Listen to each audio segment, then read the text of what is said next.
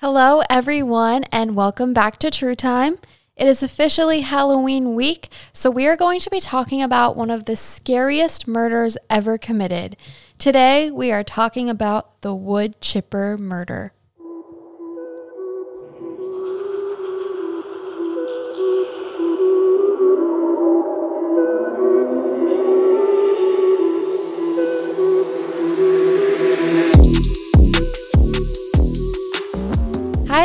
Everyone. Hello, everyone. Happy Halloween. It is the week of Halloween. It's spooky time. Oh. so we've been we've done a few things to get into the Halloween spirit. Yes, Carved some really good pumpkins. check. Stayed at a haunted Airbnb Airbnb haunted, check. and decorated. Decorated, you did that.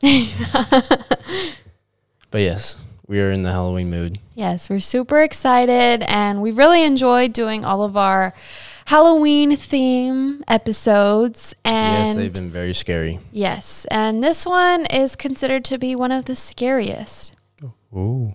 It didn't actually happen on Halloween, but It's more of a vibe thing, yeah, a scary vibe. It's pretty spooky, very violent, so Uh, kind of sets forward to that part. yeah. But, you know, gets you in the spirit. All right. Um, did you want to start with any remarks?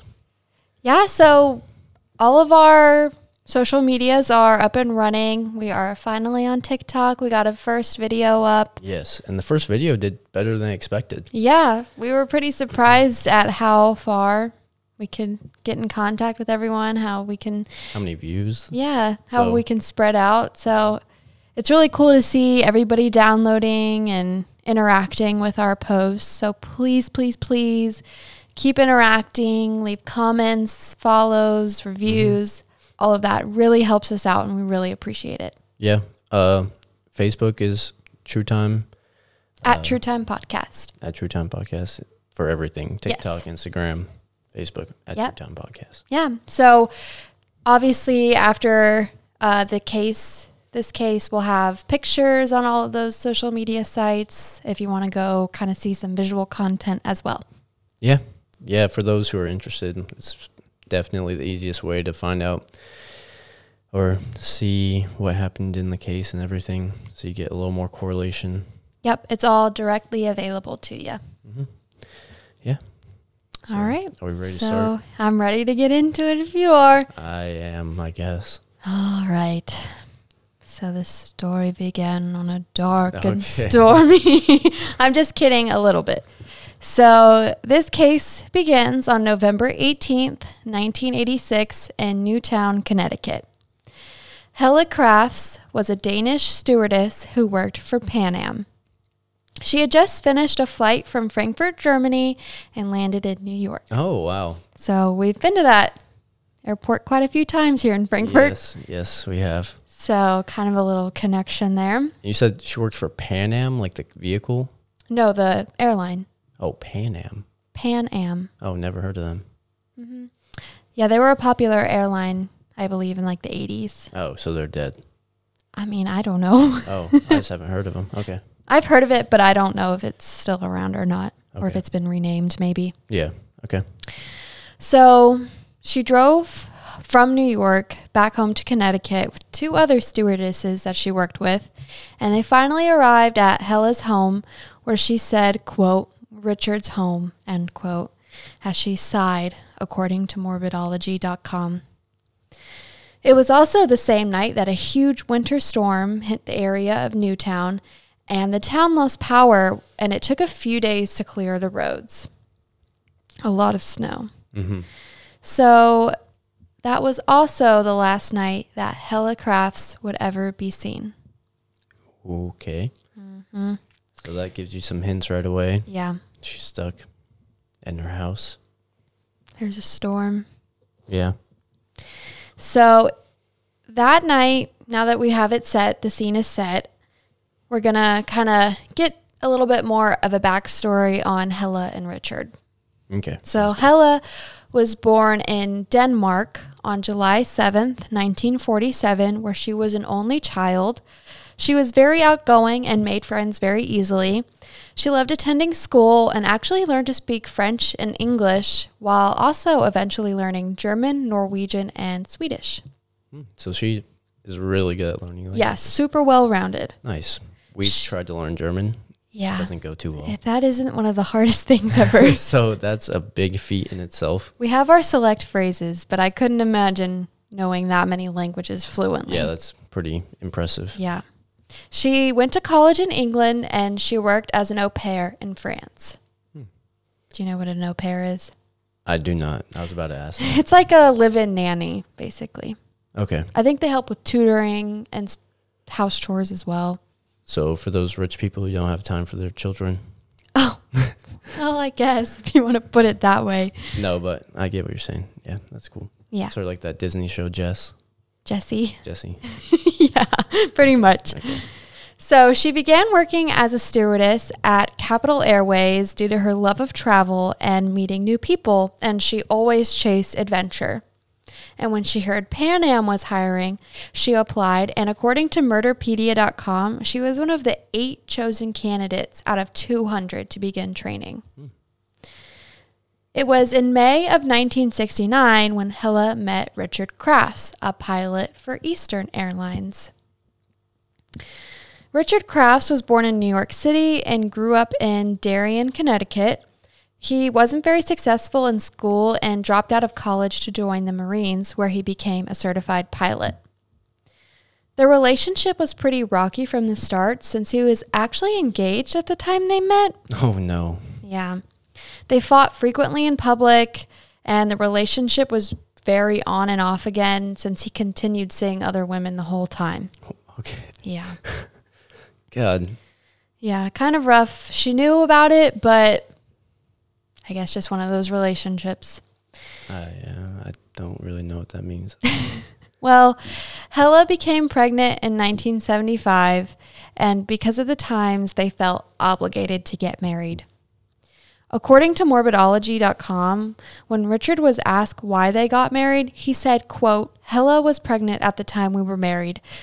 We knew she was pregnant. It was too far advanced for a doctor to perform an abortion, and we decided to get married. End quote. Hmm. So throughout their marriage, Helle would also go on to have two more children, so three in total With him. with him. Oh God. Mm-hmm. The Crafts were a pretty wealthy family, with their combined income being around $125,000. And according to Murderpedia.com, that put them in the top 5% of Americans during the late 70s and 80s. Wow. Richard would frequently spend the money on one of his biggest hobbies, which was collecting guns. He spent hours cleaning and improving his weapon collection, and if there was any local gun show, he would be there. Throughout their whole marriage, Richard cheated on Helle regularly, and he physically and mentally abused her. God. Yeah. She would have bruises and would tell her friends that she didn't believe she could ever forgive him for the way he treated her. Yeah, and I feel like back then they wouldn't. I mean, I haven't. I don't know, but it seems like people wouldn't really say anything or do anything about that if your husband were to. Yeah, I abuse you. agree. Those times it was definitely much more common to just stay in the marriage. Mm-hmm. So, after her friends kind of knowing about all of this going on, um, and just kind of like their lifestyle, she had to put up with so much, obviously. He would even just pack up and disappear for multiple days at a time, and Helle would never know if he was working, going to gun shows, or cheating on her. While she still had three children. Yeah, so she's just doing everything. Pretty much a single mom. Mm-hmm. He also decided to become a police officer, and he was officially hired in 1986, despite all of his other responsibilities that he had. Great, someone who is uh, abusive to their wife and wants to go take care of uh, their local area. Yeah, he was he was like an auxiliary cop at first, and then got hired on, and he like even bought his own cop car and like souped it up himself. Like he was like it was so weird. So it sounds like he's just bored Yeah. and looking and weird. I don't know. Yeah. it's it was strange to read Mm. about. But Helle had finally had enough of his infidelity and harmful behaviors, so she hired a private investigator to pro- to fully prove he had been cheating on her and file for divorce. Okay. So around that time, she told her friends and her PI, quote, that if anything happened to her, we should not believe that it was an accident, end quote. Hmm. And that's pretty heavy. Yeah. You. Yeah. Yeah. According to Morbidology.com, even though Helle had evidence of Richard cheating, she filed for a no fault divorce instead of charging him with adultery. And this was most likely to protect her children and maintain a good image, even though she was very open with her friends about what Richard was really like. Mm-hmm. The papers were dated November 11th, but they were never served. So, back to our timeline. It's now the morning of November 19th, so the next day. When Richard Crafts abruptly woke up their au pair named Dawn Marie Thomas at 6 a.m. And she told investigators that he claimed that due to the power outage from the winter storm the night before, he was going to drive her and their children to his sister's house. He said that Helle would meet them there later, and Dawn Marie Thomas recalled thinking this was a little strange since driving conditions were still really dangerous, but she just went along. Mm-hmm.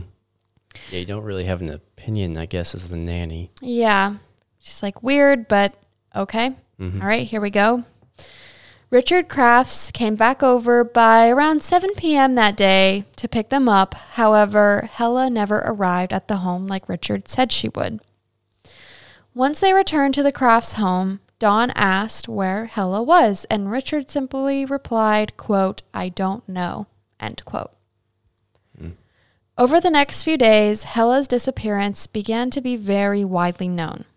Her coworkers became alarmed when she suddenly stopped showing up for flights, and Helle's friends and the coworkers began reaching out to Richard for answers about her whereabouts, but his stories were all over the place. He told some of her friends that she was visiting her sick mother in Denmark. However, her mother soon reached out to say that none of those arrangements were true. He then tried to claim that she was even in the Canary Islands visiting other friends. As I'm sure you've learned right now after you've listened to some of these cases, no one's story ever seems to be very solid and they change frequently. Yeah.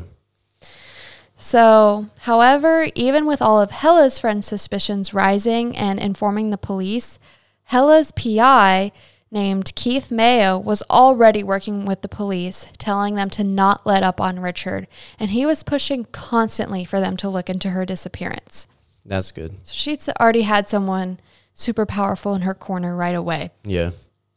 especially since she made it known that she was scared for her life once he found out about the divorce which it is believed he learned of he learned the news that night of November 18th that she wanted a divorce Mm-hmm. so now that it's kind of oh he found that out that night and now she's missing suspicious Raises even more suspicion. hmm Suspicions. it was finally on December 1st, two weeks after she had been gone, that she was finally reported missing. Two weeks. Yeah. So many times in these cases, the cops make people wait because they just kind of claim, oh, she ran away. She wanted a divorce. He wasn't like a good 24, husband. 48 hours or something for to file missing persons. I d- yeah, I mean, I guess you can, but I feel like they're from a small town and maybe they just felt like it wasn't solid enough because he had developed stories until they were disproven. Yeah, but that I mean, even the PI. Yeah. Well, that's what I think finally got Two the weeks push because the cops weren't on it. They were not. and he's a police officer, Oh, yeah. or A unique one. yeah, Yeah. so maybe So, he has buddies within there. yeah, it could have been something like that. I didn't read anything like that, but Okay, I don't know. okay, So obviously, Mayo, the PI, was confident that Richard Crafts was responsible for Helle's disappearance, so he became fixated on finding evidence. Shortly after he heard that Dawn, the au pair, had told investigators that Richard began cutting out pieces of carpet from their upstairs bedroom, and she noticed a large dark stain. And when she asked what it was, he replied, kerosene. However, kerosene dries clear. Mm-hmm. So, Mayo led a search for the carpet pieces with a local trash crew and searched through a landfill. And it took them quite a while, but they actually did find the carpet pieces and had them sent to the state's police's laboratory, where a leading forensic scientist named Dr. Henry C. Lee could examine them. But unfortunately, it came back negative for any blood samples. They were dedicated to find that piece. Yes. That's awesome. Yeah. But it, unfortunately, it kind of was a roadblock since no hard evidence yet. Mm-hmm. Around this time was when the media also got a hold of a, you know, missing housewife story. And the first headline published about this case read, quote, Police seek missing Newtown woman, end quote. Between the pressure from Helle's friends, the PI, Keith Mayo, and now the media, the case was taken from the Newtown Police Department and given to the state police. It was getting very big at this point. Mm. So, detectives began finally taking a deeper look into Richard Crafts' activity and looked at his phone and credit card bills. According to Murderpedia.com, they found some strange purchases and that on November 13th, he purchased a $375 large capacity Westinghouse freezer and he also rented a piece of machinery for $900. What the hell? Well- the machinery? So the next question was, what is that piece of machinery? yeah. So come to find out, it was a 2,700 pound wood chipper and a U-Haul truck. Oh my god. Around this time, Joseph Hine or Heinz, I read his last name spelt both ways, so I'm not super sure. Mm-hmm. He was a highway worker that was tasked with snow plowing after the storm. And he told police at around 3 a.m. on November 20th, he saw the U Haul and wood chipper parked on the side of the road near Lake Zoar. He saw Richard, and Richard like waved him past, and he just went around and continued to plow the snow. And then once he finished at around 5 a.m., he was coming back down that same road and noted that the man and the wood chipper were gone. Mm-hmm. So police immediately went to the scene. Joseph Hine or Heinz took them to the exact location Yeah. and they began investigating. And what they found was something that belongs in a horror movie. Hmm. So the detectives noticed a lot of wood chips near the lake and began sifting through them. The first notable object was what looked like pieces of paper. One reading, quote, Miss Helle L. Crafts, 5 Newfield Lane, Newtown, Connecticut, end quote. So uh, are those like the divorce papers maybe? Just mail Oh. addressed to her Hmm. in shreds. Mm-hmm. So, according to forensic scientist Dr. Lee, throughout the entire search, he said detectives found, quote, 2,660 strands of blonde hair, 69 slivers of human bone, five droplets of human blood, two teeth, a truncated piece of human skull, three ounces of human tissue, a portion of human finger, one fingernail, and one portion of toenail. End quote. Gosh, they were like counting everything. Yes. That's insane. You really like some of the stories that we've heard. You're like these police officers just don't do their job. Yeah. But But when people are dedicated and they find this, yeah, that's crazy. Um, I mean, they're looking for a body and all they're finding is pieces. yeah, and so pretty much he went out there and like wood chipped her. We're getting there. Okay. but so, after testing, all of the evidence came back as belonging to Helle. They used her dental records to identify the teeth, and the blood matched her blood type, which was type O. In order to confirm that a wood chipper could even be used to dispose of a human body, criminallyintrigued.com stated that Dr. Lee led a test that actually put a pig carcass through a wood chipper and its ma- remains were extremely similar to those of Helle's. Oh my God. So, therefore, this meant that a wood chipper was officially one of the murder weapons. Hmm. That's terrible. Yeah. That's abs- that's absolutely terrifying. Yeah. Like your body going through a wood chipper. Yeah. I mean, the I saw that in like a Jason movie or something. Like someone's arm got caught in there. Ugh. Yeah. Yeah. And it grossed me out. I it it sounds just terrible. it's gross, it's scary. mm-hmm. I just couldn't I couldn't even imagine being able to do that to someone. Like what goes through someone's mind? Yeah. I mean, it was a good attempt though. Like wood chipper is a good idea, I guess. Oh my gosh. well, I'm saying like he was thinking this through, like well, yeah, I mean there sort of. I yeah. mean, he did it on the side of a road. I'll explain in a little bit like some of the reasonings, you know, like you said, why this could have worked potentially, but the evidence was there so far. yeah. And divers also went in to the Housatonic River where the wood chipper remains had been found, um, which was a whole process as well, since it was freezing and dangerous. So, according to murderpedia.com, the police got permission to lower the water level by restricting the power flow at a dam further up the river. And they ended up finding a chainsaw in there that had hairs and tissue entwined in it. A chainsaw. Mm-hmm. God. Yeah, and I read a quote. I don't know exactly who said it. I saw some like confusing things, but it was either I think it was his brother, Richard Crafts' brother, or a brother-in-law to Richard Crafts, and he said some like a quote along the lines of "Let them dive. There's no body. It's gone." So hmm. how would someone know that a body was gone? Yeah. So just a lot of suspicious evidence around this chainsaw now and this wood chipper. And on December 25th, police finally acquired a search warrant for the Crafts home.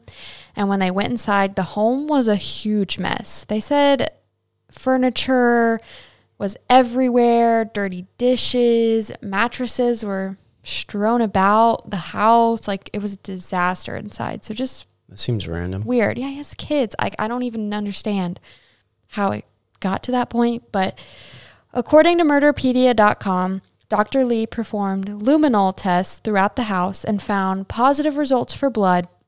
And some of the towels taken from the home also tested positive for blood. Is luminol like the light thing? Like the black light? I'm not exactly sure. That would make sense to me. Mm-hmm. I, I think that's what it is, but Okay. I'm not 100% sure. But they did find that all of the blood tests, they were all type O blood, at which, as we know, matched, hers. matched her. Mm-hmm. So, in conclusion to all of these findings, Helle Crafts was pronounced dead. And police essentially concluded that Helle was most likely beaten to death by Richard in their bedroom, where he then took her body and stored it in the large freezer he had recently purchased. Oh my. Yeah. And then later that day, on November 19th, when his when he got his family out of the home, it was believed that he dismembered her body into pieces with the chainsaw. And on November 20th, in the middle of the night, that next day, he took the wood chipper and Helle's remains and finally fully disposed of her by aiming the wood chipper into the river and putting her body pieces into it. However, what he didn't realize was that not all of the pieces made it into the water. He believed it was the perfect no body, no crime case. But there's blood all over your house. Yeah. And your wife just goes missing. And the Mhm. last person she was with was you. Mm-hmm. Yeah. Like the disposal part, like I said, was a good idea, I guess. But Not enough. so many, yeah. Not enough. So on January 11th, 1987, an arrest warrant was issued for Richard Crafts, obviously. Yeah. So when the police got to his home and ordered him to surrender, he replied, quote, I'm tired. I'll take care of it in the morning. End quote. like you have the choice. Yeah. Sorry to bother you. We think you murdered your wife. Yeah. But after a little bit, he finally came out and he was taken into custody and his bond was set at $750,000. Oh damn. So we come to the trial. So by the time of this trial, the case had gained a large following and publicity. Mm-hmm. I mean, come on, a wood chipper murder. The Daily News in New York City published a headline that read "chopped to pieces!" exclamation point. Oh my god. So people I think I read were even making jokes about it. I don't know. It was just it just turned into this kind of hard to believe like that it was so absurd, so scary, so weird Yeah. and it just almost lengths people go to to murder someone. Yeah, and so a lot of people found out about it. So, because of this, the trial had to be moved from Newtown to New London, Connecticut, where hopefully there would be less of a bias in the jury. Yeah. So, the trial started in May of 1988, and it was going to be difficult. Having no body going in was extremely challenging.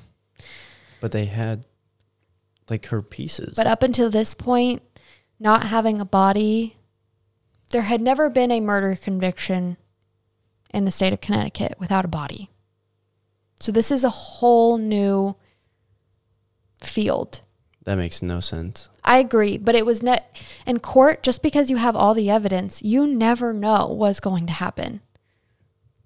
It's very normal for such plain as day evidence to be presented and someone walks free or l- vice versa. Barely any evidence, things that shouldn't fly, and then people get convict wrongfully convicted. Yeah. So you never know going into court with this evidence and there never being a no body found. Yeah. So this makes no sense to me though. I know I know what you're nowadays, saying, but, but- this was the first time this had ever happened. And you know, you're going into a trial with no research to go off of, no previous cases to be like, oh, well, how did they do this? So I think that's where this, Sort of like the beginning. yeah, hmm this was what started it. Okay.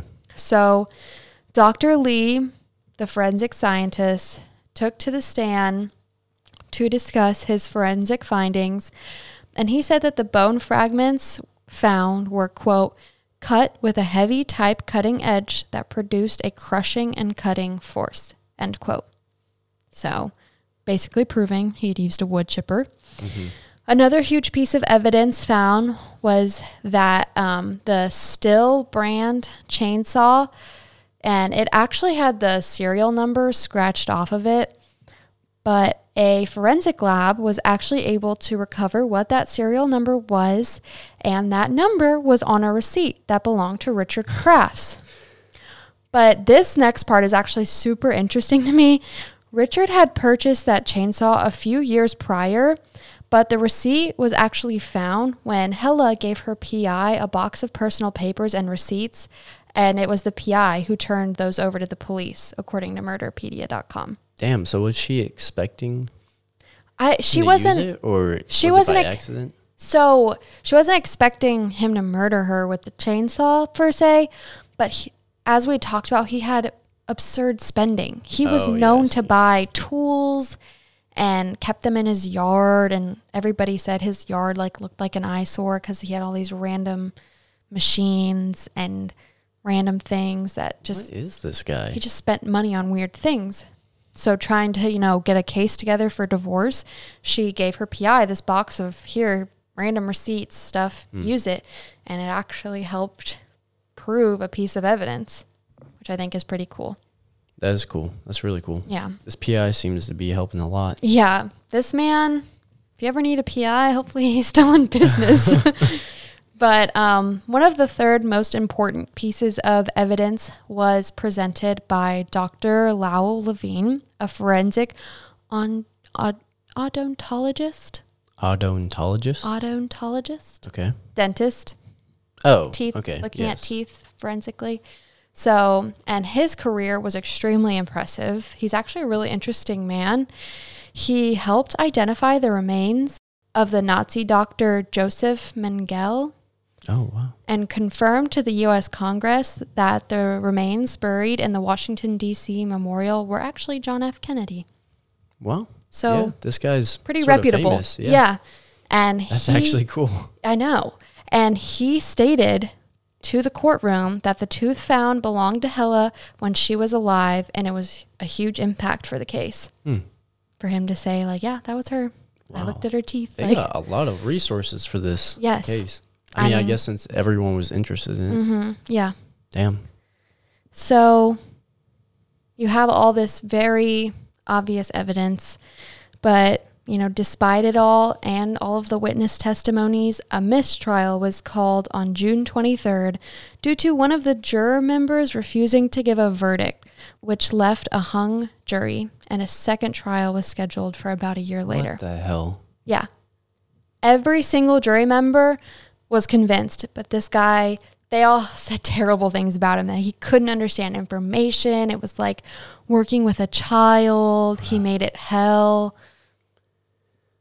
He I, just, I know people like that. like, just- why? Yeah. Mm, that So- irks you. Let a hung, left a hung jury in mistrial. But luckily, a second one was scheduled. So, obviously, that was frustrating to us. That was frustrating for Helle's family and all of the members working so hard on this case. Yeah. And um, so, for the second trial, it was moved again because clearly we aren't picking the best jurors out there. So, it was moved to Norwalk, Connecticut. And the second trial was pretty much identical to the first. And this time, it only took eight hours for the jury to reach a unanimous decision. Yeah, as it should. On November 21st, 1989, almost three years after the murder, Richard Crafts was found guilty of murder and sentenced to 50 years in prison. Only 50. Not like a life sentence. Nope. Well, how old was he? He was 50, I believe. Oh, so it is pretty much a life sentence. Yeah. So, this case officially became the first murder conviction in the state of Connecticut in which a body was never found. And basically, the way this story ends, though, for now, is he was actually released from prison in January of 2020. And he was 82 years old. And he is currently at a halfway house in Connecticut. No. Yeah, he didn't have to serve the whole time. So he's out right now. I read that so at the time of this conviction, there was something called a statutory rights law where if you have really, really, really good behavior, emphasis on the really, I said that a lot, Yeah. but good behavior, do good deeds while you're in prison, you can get out. And because that that law has been taken away or something like that, I read, but because it was active at the time he was convicted, Yeah, it still has to be to honored. oh yeah. my God. So I'm not really sure what he's up to right now at his halfway house, but I mean, at 82, hopefully not plotting to murder someone. hopefully not. But I couldn't imagine doing something like this and never doing it again, like thinking about doing it again. But Yeah. I don't know.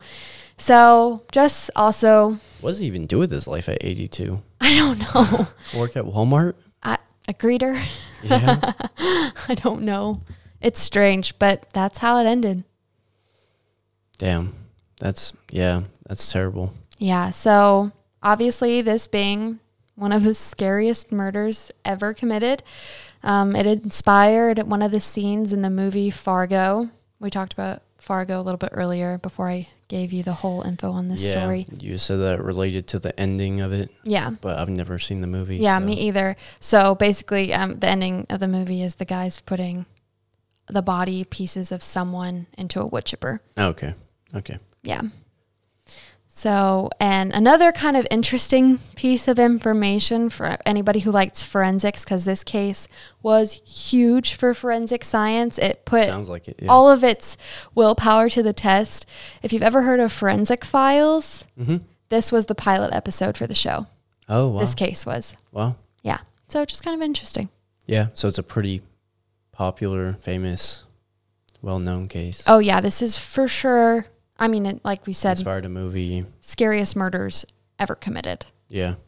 I mean, your body going through a wood chipper. I know I've said that a lot, but I just can't believe that that's Yeah. a thought. At least he didn't do it while like you're alive. That would Oh been, my gosh. Well, yeah, I don't even know if that could even be possible. when you started talking about the wood chipper, I assumed like he just murdered her with that. put her through. Yeah, heck no. that Thank gosh. Ugh, yeah, but still not good. Yeah. No. So yeah, that is the wood chipper murder. Good Halloween episode. Good was- Halloween episode. I know. I was when I found it, I was scared. So Yeah. hopefully you all are too. No, I'm t- I'm just kidding. But we hope you liked it. We hope you're excited for Halloween. Yeah. We hope you have a safe holiday eating all of the best candy. What's your favorite candy, Dylan?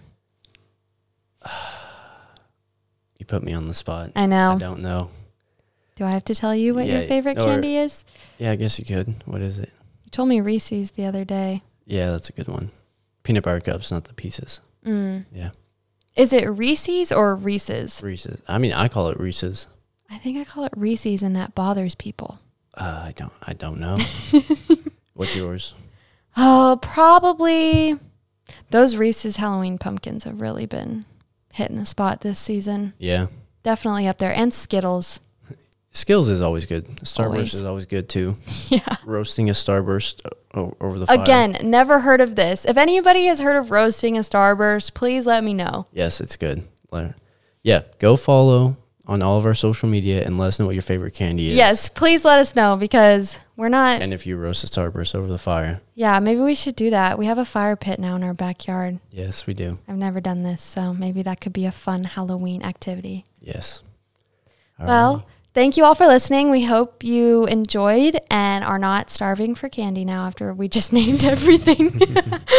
but thank you so much again. Go follow at True Time Podcasts. Let us know your favorite Halloween candy, what your plans are, any ideas, and we'll talk to you next week. goodbye, everyone. Bye.